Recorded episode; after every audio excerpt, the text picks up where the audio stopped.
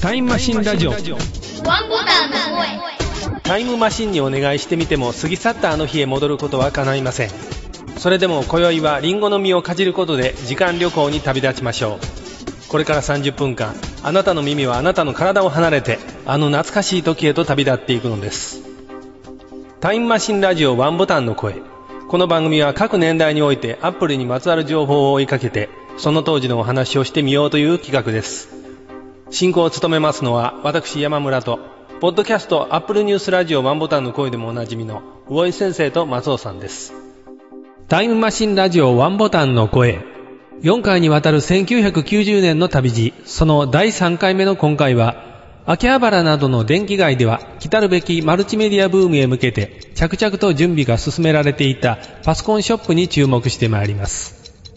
この配信は2009年2月に編集されたものを2012年4月に再編集したものです。2月には、ラオックス秋葉原で大型パソコン専門店というのがオープンします。4月にザ・コンピューター館という名前でできまして、史上初の大規模なパソコン専門店ということで、6フロアの824坪。国内最大の売り場面積というのが売りだったそうです。日本ソフトバンク発行のパソコン専門誌ザ・コンピューターというものがあって、それとのタイアップイベントもやる予定だったそうです。こんな雑誌知ってます？ザ・コンピューターって。ああ、知ってる知ってる。ありました。うん、来てた来た。まさかラオックスザ・コンピューター館とリンクしてるとは全然知りませんでした。僕違和感なかったけど。この後もなんとかラオックスのザ・コンピューター館の記事が出てくるんですけど、本当に出るたんびに急成長、急成長という言葉で、えー言われてたんですけど、何年か前に惜しまれつつ閉じられました、そうです。ね。3月頃にはアップル約400人を解雇。アメリカのアップルですね。上り調子ということだったはずのアップルも400人の社員のリストラを行っていたということで。よくわからないですけど、ね業績は10%程度の成長なのに400人解雇なのね。そうですね。ジョン・スカリーがは、い。いろいろ経営改革みたいなのを行っていく中で、残念な形でこういうことになったとかいうところはあるんですかね。良くなったのかどうかわかんないですけど、この後もうちょっとマルチメディア展開へ移っていくんですけど、まだ DTP もよそのメーカーとかと派遣争いしてますから、確たる売り上げを作るコアな部分っていうのはまだ出来上がっていないと思います。3月ですけども、Apple Japan 大学生協に Mac を流通ということだそうです。高まるショップの反発、定価の4割引きで販売ということで、ああ、これね、ありましたね。あ、そうですか。大学生協で Mac が得られるっていうのは今でもあることだと思いますが、全国約270大学の生協店舗で販売する際、マキントッシュ SE なんていうモデルに関しては限定して37万9000円。これ一般のお店では61万8000円だったので、4割引きだった。それは学生さん買うでしょう、4割引きで買えるんだったら。でも、エデュケーションなんやから思い切って安くしないと買えないでしょ。すごいですねこ。れはまた困ったことで、ええ学生の親とかも買うわけですよ。一般市場で売れるはずの分のパイがそこで取られてしまうわけですね。ただし当時の記事にもありますが、利益がほとんど取れない価格設定っていうのがこの、そうそうです。でですんで、学生さんにとっては在学中に一人一台に限定っていう。そうですね。ちゃんと証明書を書くかなんかしてたと思いますけどね。はい当時、アメリカでもちゃんとユニバーシティとかで買える学生プログラムがあって、はい。安かったですよ、やっぱり。なので、日本でそういうことしてくれっていう感じでした。はい。日本全国の各所の Mac 販売専門店の意見としては、こういうのは市場にいい影響を与えないっていう風な反発とそういうご意見も多々出ていたようです。今は学生割引って言っても、たかだか5%引いてくれてるんですけど、当時はもっと引いてたんですよね。フォントの問題で3月にアメリカの IBM がフォント戦争で中立宣言したと書かれています。まず IBM が Adobe に対して SAA ガイドラインを提供することを決めたということで、派遣争いで Adobe と Microsoft、Apple、この3社の間のフォント戦争で IBM が中立の立場を取るということを示しているそうです。SAA というのはシステムアプリケーションアーキテクチャの略で IBM が開発したもので、異なるプラットフォーム上でも相互運用可能なソフトウェアを開発できるようにするためのインターフェースだそうです。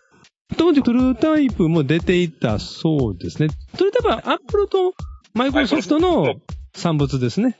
トゥルータイプは本来解像度は300よりもっと上の解像度が出せるものだったらしいですね。いや、もちろん、だってアウトラインフォントなんやから、ええ300どころか別になんぼでも出せて、で、それをプリンターにも載せて、はいアドビのやつは排除しましょうって。ええそれが元々はいのトゥルータイプの目的やったんや。ところが揉めるお話が続いた挙句 300dpi に限界を設けるということで決着ついたわけですよね。TrueType ATM 入れなくていいっていうことで、当時コンシューマーの Mac ユーザーには随分受け入れられたんです。9月には DTP 戦争でアップルと和解アドビに大きな利益なんていう見出しもあったようです。アップルとアドビが新しい技術ライセンス契約を結んだということで、マイクロソフトを置き去りにしてアドビと手を取ってこれからやっていこうぜっていうのがアップルのやり方だったんですかね。アドビが持ってるポストスクリプト、アップルが持ってるレーザープリンターの技術、この融合ということが主眼だったのではないかと思うんです。アップルが Mac ファミリー強化というのがこの年90年にあって、ユニックスソフト、AUX でいいですかね、これ。はい。AUX2.0 というのが発表されてる。で私もこれ Mac 買った最初の頃、何のことか分からなかったこの AUX っていや、何ユユニックスでしょ。そういうのがマニュアル読んでも優しくは返してくれてなかったので。それはまあそうやね、ええユニックス分かる人が使えばいいっていうだけやフォーマットの時に AUX も選べますよ。これ選んだら何になんねやろうとか、よく思ったんですけど。選べましたね。ねえ。昔よ、ステレオコーダー後ろに AUX ジャックってあって、あれかなと思ったけど。あれ関係ないね。スラッシュが入ってますんでね。90年当時需要拡大盛り上がり出したパソコン DTP ということでさっき言いましたように当時いろんなメーカーが DTP の派遣争いをしていました。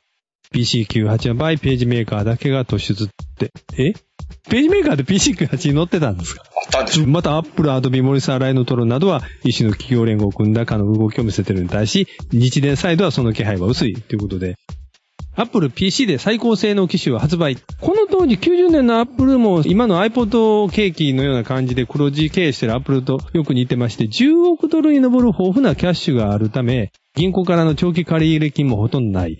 財務体質は相変わらず強いっていうふうな評価も得ているようです。はいはい。はい。それからアップルジャパンは4月に再度価格を訂正ということで、日本国内での Mac の普及率ということを考えて価格を引き下げたそうです。これ再度って書かれてるってことは、この前の年から何回も値段が下がって下がってっていうのを繰り返してたん。ですか？今ではちょっと考えにくいですね。新製品の前にわずかにちょこっとだけアップルストアが値段変えるなんていう話はあったりしますけど、平均20%も当時値下げしてたみたいですね、これは。ここの自分多分、為替レートの動きも激しかったんやと思うで。ああ。思い返せば90年ということでしたら、まだバブルが崩壊直前ですか？崩壊っていうのが90年か91年だったと思うんですまだ日本の中でイケイケのところはあると思います。値段設定っていうのもあったんだと思うんです。またアップルは告訴してますよ。台湾メーカーは告訴してますね、この当時。台湾のアコードテクノロジーという会社で Mac プラスのクローンをジョナサンという名前でアメリカで売ってたのを見たりジョナサン。あったんですか？私はカモメのジョナサンしか頭に浮かばないですあけど。ジョナサンって名前があったような気はする。ジョナサンもリンゴの品種らしいですね。あそうなんマックと同様に。はいはい。後に大成して Mac のデザインをするようになるんですか？そうじゃないね。ジョナサンアイブ。はい。あ それは関係ない。ごめんなさあい。90年はサンフランシスコマックワでエクスポ。当時、参加企業の会社が載ってます。約500社。約4万人の来場者があったそうです。まだ大したことなかったってことやね。あこの間のエキスポで何社ぐらいの参加だったんですか？お、5曲になります？、何社かはちょっと覚えてるけど、500社ぐらいはあったと思うんだけど、あそうですか。はいちっ。ちゃいブースも多いからね。多分来場者数っていうと、数全然多くて10万人近いと思う。当時の会期期間はでも3日間だそうですよ。あそうですね。会期が少ないからね。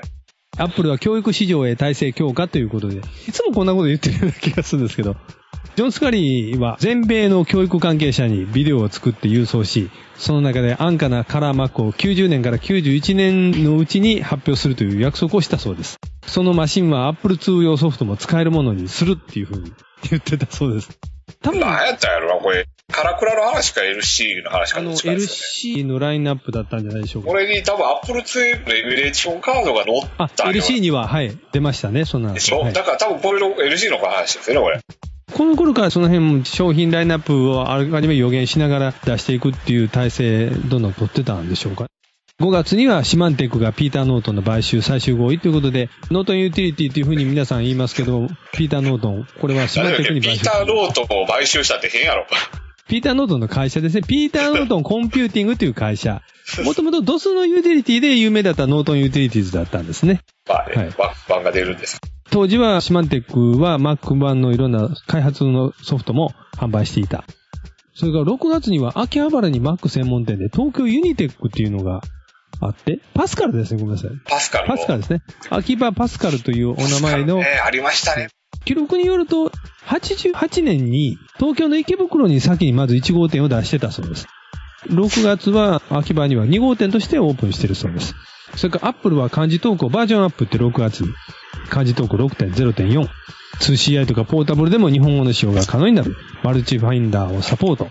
Mac7.0 出荷今年末に支援ってね、何のことかわからん記事が載ってるんです。これ Mac7.0 っていうのは OS のシステム7.0のことですね。出荷が遅れてて90年末ぐらいになりそうですっていう風な記事がありました。ということは、90年ではもうすでにシステム7.0が開発で出るっていう話自体はもう公にされてたってことですねまあ、。WWDC とかで散々言ってたんで、今なんか本を巡ってらっしゃるのは、パスカルってやったよな、とかで、あ、聞いていただいてるんですね。僕探してるんやけど、あっはい。た。パスカル秋葉。今何の雑誌をご覧になってるんです？マッパワーの10月。に広告が出てるという。なんか商品のお値段とか書いてます？そこに。いや、パスカル、店の紹介やろう。池袋駅のことは。はい。アップル製品戦略を大幅修正という6月になる言ってますね。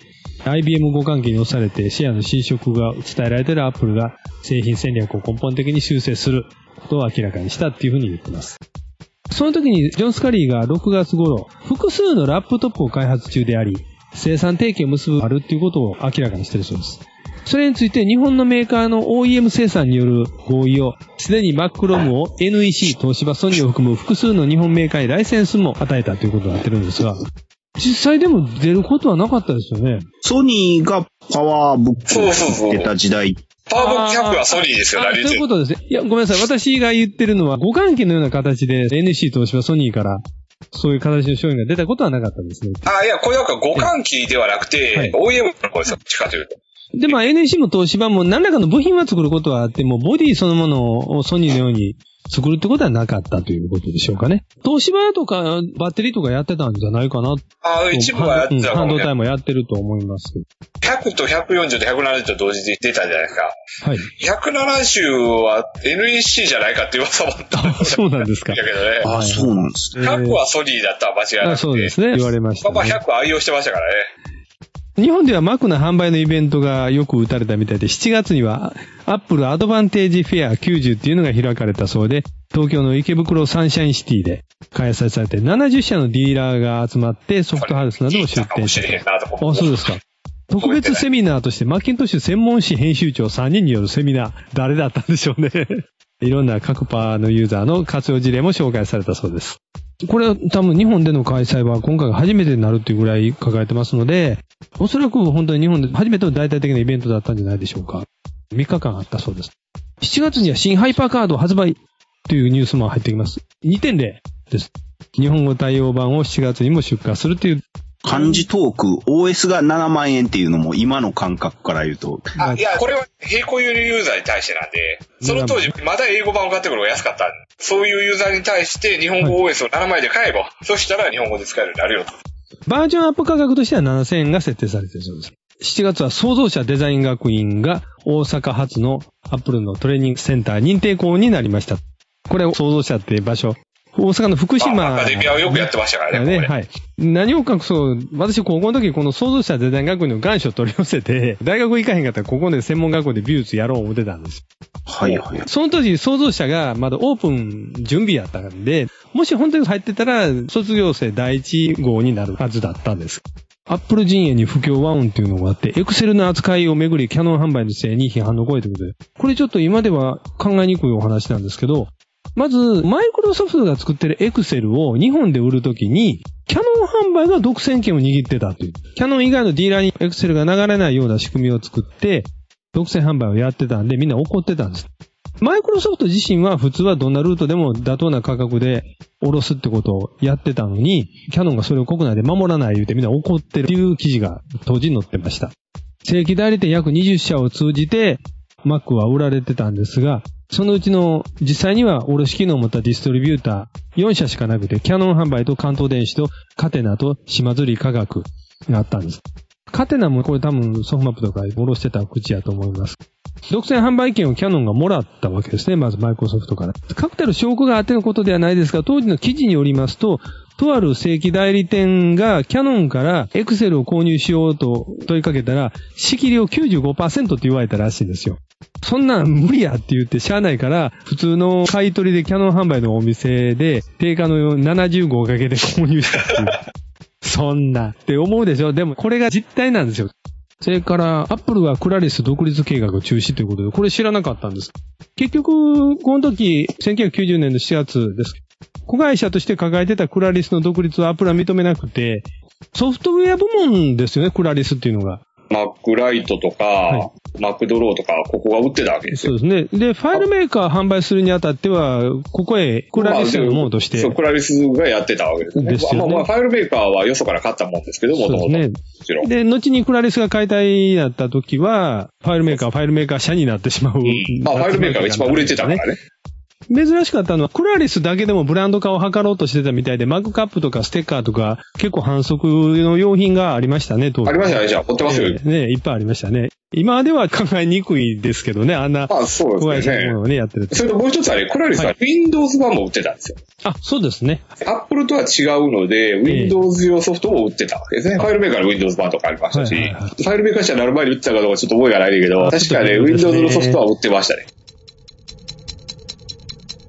すでにスティーブ・ジョブスが去り、ジョン・スカリーの体制のもと、さらなるマッキントッシュの普及に向けて、アップルは当時日本での互換機販売も認めていました。アップルのプリンター2機種を追加。レーザープリンターはアップルが作って世の中に出したというのはもう有名な話ですけど、低価格路線のモデルとして2つ出してきたようです。この当時のアップルは出しすぎ。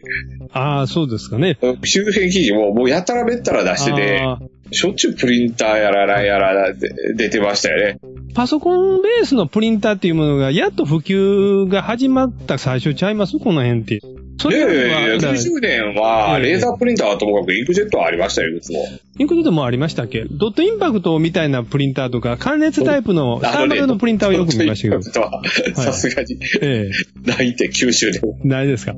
サーマルプリンター、小さな安物プリンターあまあまあサーマルプリンターはねええありましたけど。今、あんな関熱紙プリンターって見かけませんね。いや、もうとにかくその、はいプリンターをバンバン出してた時期があっはいはて、アップルがということですね。そうそうそう。それから日本パックリムというのが Mac 互換機を発売ということで、先にご紹介しますアウトバウンドという、互換機です。これを日本の代理店で日本パックリムというところが販売したらしいですけど、Mac プラス用とか SE 用のハードディスクだけで74万8000円。容量が40メガバイトですか。すごい世界ですね。多分この時期ぐらいだと思って、25メガのハードディスクを25万で買った。そうですね。1メガ1万なんてよく本に出て 1, 1メガ1万でしたよ、本当に。もうちょっと後やったかもしれないけど。この販売がパークウェイ、アド電子が行う予定っていうふうに記事にあるんですが、はいアド電子はご存知だと思うんですけど、アップルセンターとか T ゾーンとか。ね。で、パークウェイっていうのは私調べてました。結構この時期からもうすでにいろんな日本の各所で出力センターをチェーン店のように始めてた会社のようなんです。栃木県とか鹿児島にいきなり店出してるんですね。この当時ですよ、1990年に。へーと思ってちょっとびっくりしてたんです。松尾さん、初めて聞くようなお話ばっかりですかね。ああ、そうですね。はいまだそんなに触ってない時期ですからね。はい夏にはアップルがまたキャンペーンを売ってまして、8月1日から全国1600店でのキャンペーン、マッキントッシュプラスを下取りするということをしたらしいです。マッキントッシュアドバンテージショップ体験っていうのをまた別にやってたらしいですし。プラス、下取り出すってどういうこととか思いますけど。下取りして、じゃあ次に買い替えるのはその元上位機種で 2CI とか、そういうものってことなんで。いや、まあそうかもしれないけど、Mac プラスまでですよ、サインが載ってんの。今考えればそうですね、サインっていうのは内部のボディの側裏にね、中のボディ、えーカバ裏に刻印がありサインやつと。ますね。Mac プラスまでやで。あれ、プラスって刻印があるやつとないやつっあ、えて、っとね、ベージュ版だけ。ですよね。だ確か。白になってからない。はい。で、うちのプラスは刻印あるんです。僕らもありますよ、はいベージュですから。はい。そいつをばらしてくり抜いたって言ってみんなに怒られたんですけど、もったいないことすんなって言ってえらい言われたんですけど。このキャンペーン、8月20日から2ヶ月間、来店者全員に Mac を体験してもらい、T シャツをプレゼントですか？ああしてたんです T シャツ配る体験イベントもごっつ好きですよね、アップルは。そうですね。これだけじゃなくて、これから以降ずーっと結構体験やるとなんか T シャツ配る。これはご先生ご存知ないですか？キャンペーンの中に、約10分程度のビデオをお客さんに見せて、ハイパーカードで作った Mac 冒険スタックを使って実際にマッキントッシュを体験してもらうっていう言葉があるんですが、あれ、冒険スタックは見た記憶あるね。どんなもんなんですか？ななんかある、なんかあるんやけど、中身をちゃんと覚えておかない、きっと。リンゴ太郎とはまた違いますね。でどっかにあると思うんだよな。この当時だったらまだ GUI そのものが珍しいでしょうから、マウスの操作とか。いや、そんなことない。だからええ90年でしょ。そんな珍しくないって。なんか84年からね、ね Windows も95はともかく3はそこそこ走ってたはずなんで、90年だと他にもいくつか GUI もんがあったと思うので、このキャンペーンではだいたい20万人の来場客を見込み、11月下旬には社員旅行研修としてディーラーなど150人をハワイに招待する。バブルの最後の方とはいえ、なかなか豪気なことをやってたようですね。いやいや、ウルさんお金ありましたから。こんなこと言ったら無駄遣いしたかもしれんけど。販売店ハワイ連れて行くとか、営業の会社では結構当たり前のようにやりますけどね、そういうこと。まあ、そうなんですけど。松尾さんどうですか？この8月20日のリットミュージック、マックの音楽への活用入門書発売っていう。読んだことはないえ、ですね。僕この本持ってるよ。あほんまそうですか。はい。林敏夫、リー・マサユキで思い出した。はい。タイトルが、初心者向けの本としてのマーケントッシュ音楽操縦法入門というタイトルで、お値段2500円。今、先生おっしゃいましたけど、著者としては、林敏夫さん、新井正幸さん、塩川敦さんとお読みするんですか？もう3人さんのお名前連ねてます。この中でアプリケーションとしてはパフォーマーを取り上げてるそうですね。そう、パフォーマー欲しかったんやけど、高かったんや。松尾さん、この当時パフォーマー販売されてたんです？はい、してました。何本ぐらいだったんですか、覚えてないですけど、10万とか、そんなんあったような気がするんですけど。いや、もう、そんだけしますけどね、パフォーマー。本体5、60万の Mac にソフト10万やったら、まあまだ釣り合うかな、いう気は。そうそう。それは釣り合うけど、釣り合うけど、そんな金かけたり出せるか。まあ、それはそうなんですけど。50万の機械買える人やったら10万くらい出せるんちゃうかなっていう。プロが使うようなのに対して入門用みたいな低価格の位置づけのやつもあるにはありました。90年にもう出てるかどうかわかんないです。はい EZ Vision っていうやつなんかははいは、い。そうそうそう。はいあの、2万、3万ぐらいになった EZ Vision とか、はい Band-in-a-Box とか出て、やっとなんか買おうかなっていう気になるっていう。 Band-in-a-Box じゃないですけど、この前、林信之さんのブログを見てたら、ジャムセッションがなんかフリーウェア化されてるあ、っていうのがあですよ。ジャムりましたね。フリーウェアで配布してるんやけど、はい。配布してるとはいえええ、バックオフしてで動くわけではないだよ。そうだったんですかね。LINE とかで動くやつをそのまあもうま出してるだけ。公開してるってこともうもういいよっていう感じで。シープシェーバーかなんかで動かそうかなと思って。古い Mac 持ってはるんですから。まあまああるけどそんなことせんでも。まあ、フロッピーに入れるのが問題ですか。何度か触れてます？1990年8月20日の当時の記事で、マックワールドエキスポ90年開幕ということで、この当時年に2回やってた頃ですね。先に1回4月のお話出てきましたけど、今度はそうそう8月の8日から11日までの8日間開催で、ワールドトレードセンターベイサイド、ワールドトレードセンターとベイサイドエキスポセンターとワングセンター、ちょっとこれわかんないな。ワングセンター三3回で。400社を超える出店者が集まったと言いますから、当時としては結構な賑わいだったんじゃないでしょうか。うえーね。5万人が来場というふうに書かれてます。スカリー会長もこれまたぶち上げまして、近い将来マルチメディアがパーソナルコンピューターの主軸になると。アニメーションツールとして当時ディレクターの3.0が注目を集めていたなんていう言葉もありますね。メディアメーカーっていうのに覚えがないんだよな。マクロマインド社のメディアメーカーっていうのが人気だったって書いてるっていうね。マクロマインドがマクロメディアになったりするんだよね。そうですねマクロマインドのメディアメーカーって何やろ？アクションとかのことかなアクションってありましたね。あれ何でしたアクっけションあったけど、アクションもうちょっとあったやったような気がするんで、メディアメーカーやったから。ムービーメイキングオンザマックって出てくるから、やっぱ動画作成アプリ。マックレコーダーとかメディアトラックスなんていうソフトが、はいはいはい、ありました。これは覚えてる。ね。タバコ代のサイズで音声をデジタル化する装置。そうそうそう。ファラロンがマイクにつける、今のボイスレコーダーですね AD, AD 変換器ですよね。テープレコーダーじゃなくてシリコンで音を保存できるっていう最初の製品そうそうそうで。すね。最初っていうでも、まあ、まあ、はいまあなかったわけじゃないやろうけど。年に2回の夏の方のエキスポ終わった後、それなりにまた盛り上がりがあったんでしょうね。アップルからローエンドマックが10月ぐらいには発表されて、マッキントッシュプラスの後継機など3機種ぐらいが出てくるんじゃなかろうかっていう噂が出てきています。9月ぐらいですね。この頃からすでに来月、再来月には Mac の新製品こんなん出るでっていう雑誌とかメディアが煽るのがやってるわけですね。間違ってますよねって今から考えたらって感じだけど。今は直前には出るよね、ぐらい。いや、でもそれでも。はい。この頃ってスパン長いんですよね。半年先とかの話をずっと追いかけてやったりしますよね。ただもうすでに新製品の名前が発表先に出ていて、クラシックとか LC とか 2SI とか、これ間違ってはいないんですけど、10月になると Apple Japan 低価格機も投入、盛況ルートの販売もしますということで、日本ではさっき言いました LC、それから 2SI 等の3機種6モデルを11月16日から販売ということだったようです。またこの頃、日米同時発売っていうのは全然なかったわけですね。そんなことありえへん。ええ価格差もまだまだ是正されてなくて、エンドル換算しても、やっぱりまだまだ高いという印象があったんでしょう。ローコストと言われた LC でさえも31万8000円からでしたし、クラシックの方は19万8000円からという価格設定だったようです。Mac のシェアを測るなんていうことで、せっかく価格帯は変わったけど、まだまだ普及が追いつけませんね、みたいなことを雑誌でも書かれていて、Apple Computer Japan 当時の社長は竹内さんと呼んでる？竹内さんでいいと思います。竹内さんどこ？やったっけな ?HP や HP、確か。あ、そうですか。その後、ノベルにも行ったりとかされてるらしいあですね。歴任されてるんですね。は。はいそうですね。この90年の、前年の89年の3月に、アップルの日本人社長ということで就任されてるようです。竹内社長のもと、この1990年では、Mac の販売台数を10万台以上を目標としてますけど、2年後の92年ですね、には年間15万台。それから90年代半ばって言いますから、95年か97年ぐらいのその頃にはもう年間40万台の出荷を目標にしていますと発表していたそうです。手元に資料がないので何とも言えないですけど、おそらくそれは達成できてると思います。え、10%で行ったことないでしょ、確か。そうですか。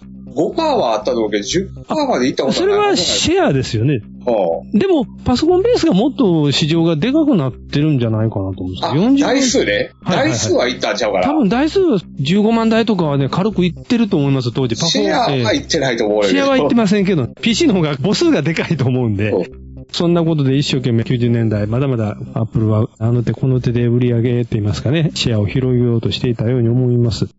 当時の90年、ジョン・スカリーは、ニュートンの開発でどうもガセと対立した後、ガセがいなくなったら自分で自分を最高技術責任者に任命していたという。いや、まあ、誰かでやらなしゃあないから、自分が気にしてあげる。